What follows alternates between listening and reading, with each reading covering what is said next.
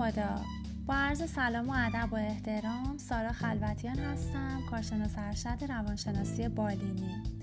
با توجه به شرایط موجود و شیوع اپیدمی کرونا ویروس یا کووید 19، بحث امروز ما در رابطه با مدیریت استرس و بهداشت روان هست. مطالبی رو خدمتتون ارائه میکنم، امیدوارم که مفید واقع بشه. استرسورها عامل بیرونی هستند که باعث ایجاد فشار روانی در انسانها میشن. اضطراب واکنش طبیعی افراد به شرایط سخت و تهدیدآمیز و استرس‌زا هست. دلهره، تشویش و نگرانی همون اضطراب بیان شده هست. اضطراب واکنش طبیعی افراد به شرایط موجود هست، اما اگر شدید و طولانی بشه ممکنه که سیستم ایمنی بدن رو تضعیف کنه و حتی به افسردگی منتج بشه. نشانه‌های اضطراب بر اساس سرشت و سبک تفکر و دانش افراد متفاوته. این نشونه ها ممکنه به صورت جسمانی، روانی یا رفتاری باشه. افراد در زمان اضطراب بسیار تحریک پذیر میشن، کابوس میبینن، دچار بیخوابی یا بدخوابی میشن، خلق افسرده و عصبانی دارن، کم حوصله میشن، دچار سردرد، اسپاسم عضلانی، تپش قلب، تنگی نفس، کاهش اشتها و غیره میشن. اضطراب ماحصل بحرانه. بحران شرایط غیر قابل کنترلی هست که علائم اضطراب رو در افراد تشدید میکنه که فرد ممکنه دچار تردید، خشم و حتی دوگانگی بشه.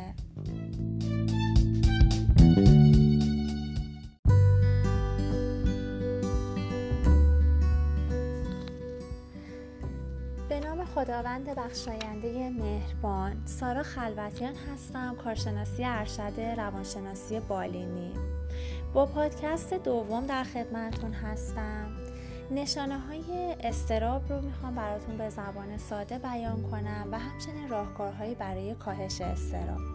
همینطور که در پادکست اول گفتیم، نشانه‌های اضطراب بر اساس سرشت افراد، سبک تفکر، دانش افراد با همدیگه متفاوته.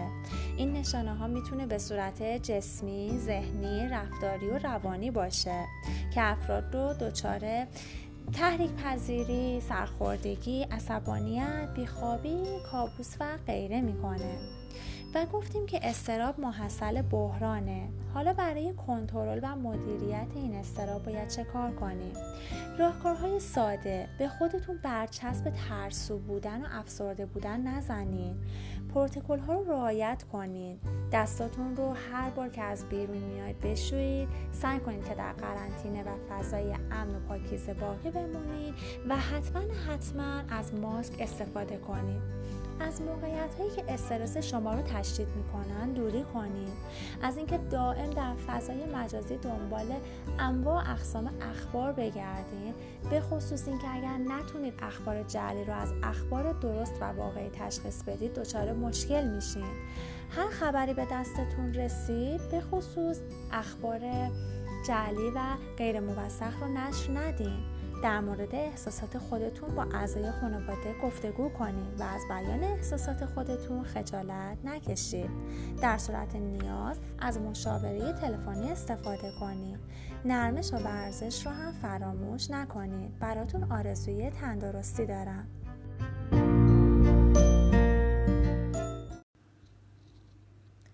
به نام خداوند بخشاینده مهربان.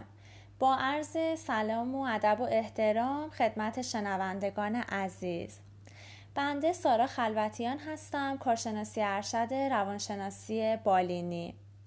با توجه به شرایط موجود و شیوع بیماری کووید 19 یا کرونا ویروس، در مورد مدیریت استرس و اضطراب و بهداشت روان مطالبی هرچند ساده و کوتاه رو آماده کردم که خدمتون ارائه کنم.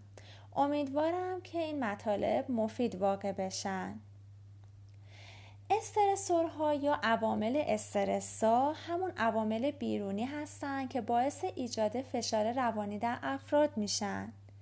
اضطراب واکنش طبیعی فرد به شرایط سخت و تهدیدآمیز و استرس‌زا هست که یک واکنش کاملا طبیعی برای حفظ بقای ارگانیسم هست.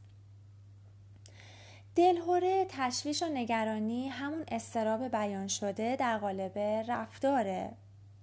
اضطراب واکنش طبیعی به شرایط موجوده که اگر تشدید بشه و زمان طولانی داشته باشه ممکنه سیستم ایمنی ارگانیسم رو تضعیف کنه و حتی افسردگی به بار بیاره.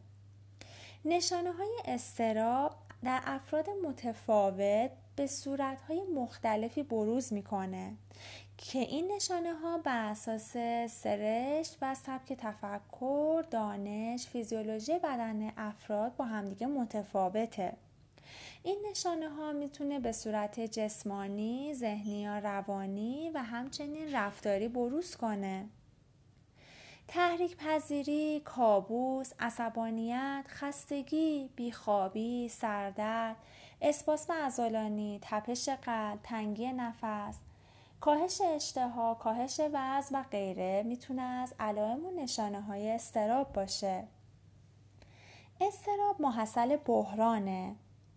بحران شرایط رو غیر قابل کنترل میکنه و باعث بروز علائم اضطراب در افراد میشه و حتی گاهن این اضطراب از حد طبیعی عبور میکنه و تشدید میشه که فرد رو دچار تردید، به همریختگی روانی، خشم، تردید در تصمیم گیری های مهم زندگی و دوگانگی میکنه.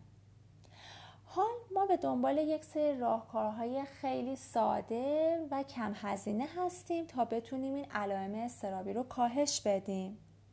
از جمله این راهکارها اینه که اول از همه به خودتون لیبل یا برچسب نزنید. خودتون رو آدم افسرده یا ترسو ندونید.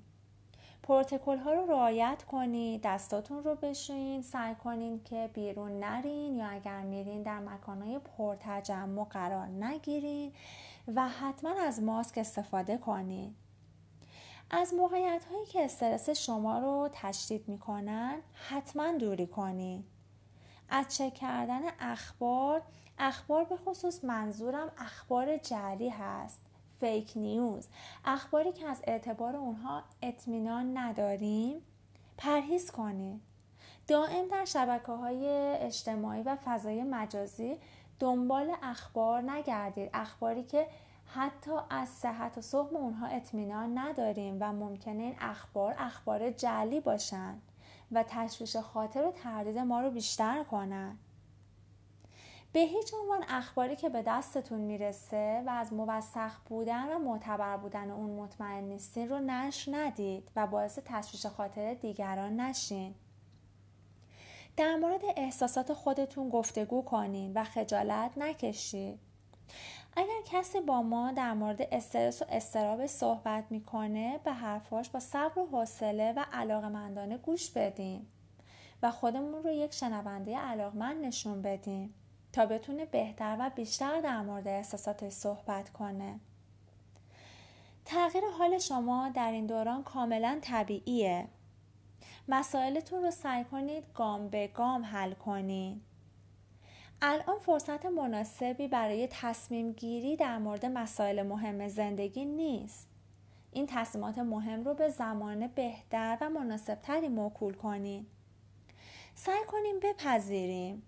اگر نمیتونیم شرایط رو تغییر بدیم بپذیریم و بدونیم که همیشه همه چی در کنترل ما نیست. زندگی عادیمون رو ادامه بدیم. فعالیت‌های جالب و برنامه‌هایی که بهشون علاقه‌مند هستیم رو در زندگی بیشتر بهش توجه کنیم و در زندگیمون بیاریم. مثلا نرمش و ورزش در منزل با یک موسیقی مناسب، تن‌آرامی و ریلکسیشن، مطالعه. الان فرصت خوبی برای مطالعه کتاب‌های خوب هست که میتونید بدون بیرون رفتن این کتاب‌ها رو تهیه کنید. اون رو از شهر کتاب شهرتون سفارش بدید یا سفارش پستی و اینترنتی یا کتاب‌های PDF و الکترونیکی رو دانلود کنید و ازشون استفاده کنید. تصمیمات مهم زندگیتون رو بذارین برای فرصت مناسب. اصلا شتاب به خرج ندین. و از همه مهمتر تغذیه سالم رو فراموش نکنید. مایعات فراوان، خواب و استراحت کافی، نرمش و حرکات کششی مناسب و از این مهمتر از اعضای خانواده خودمون حمایت کنیم. براتون آرزوی سلامت روزافزون دارم. سلامتی بالاترین نعمت خداست. قدرش رو بدونیم. دوستتون دارم.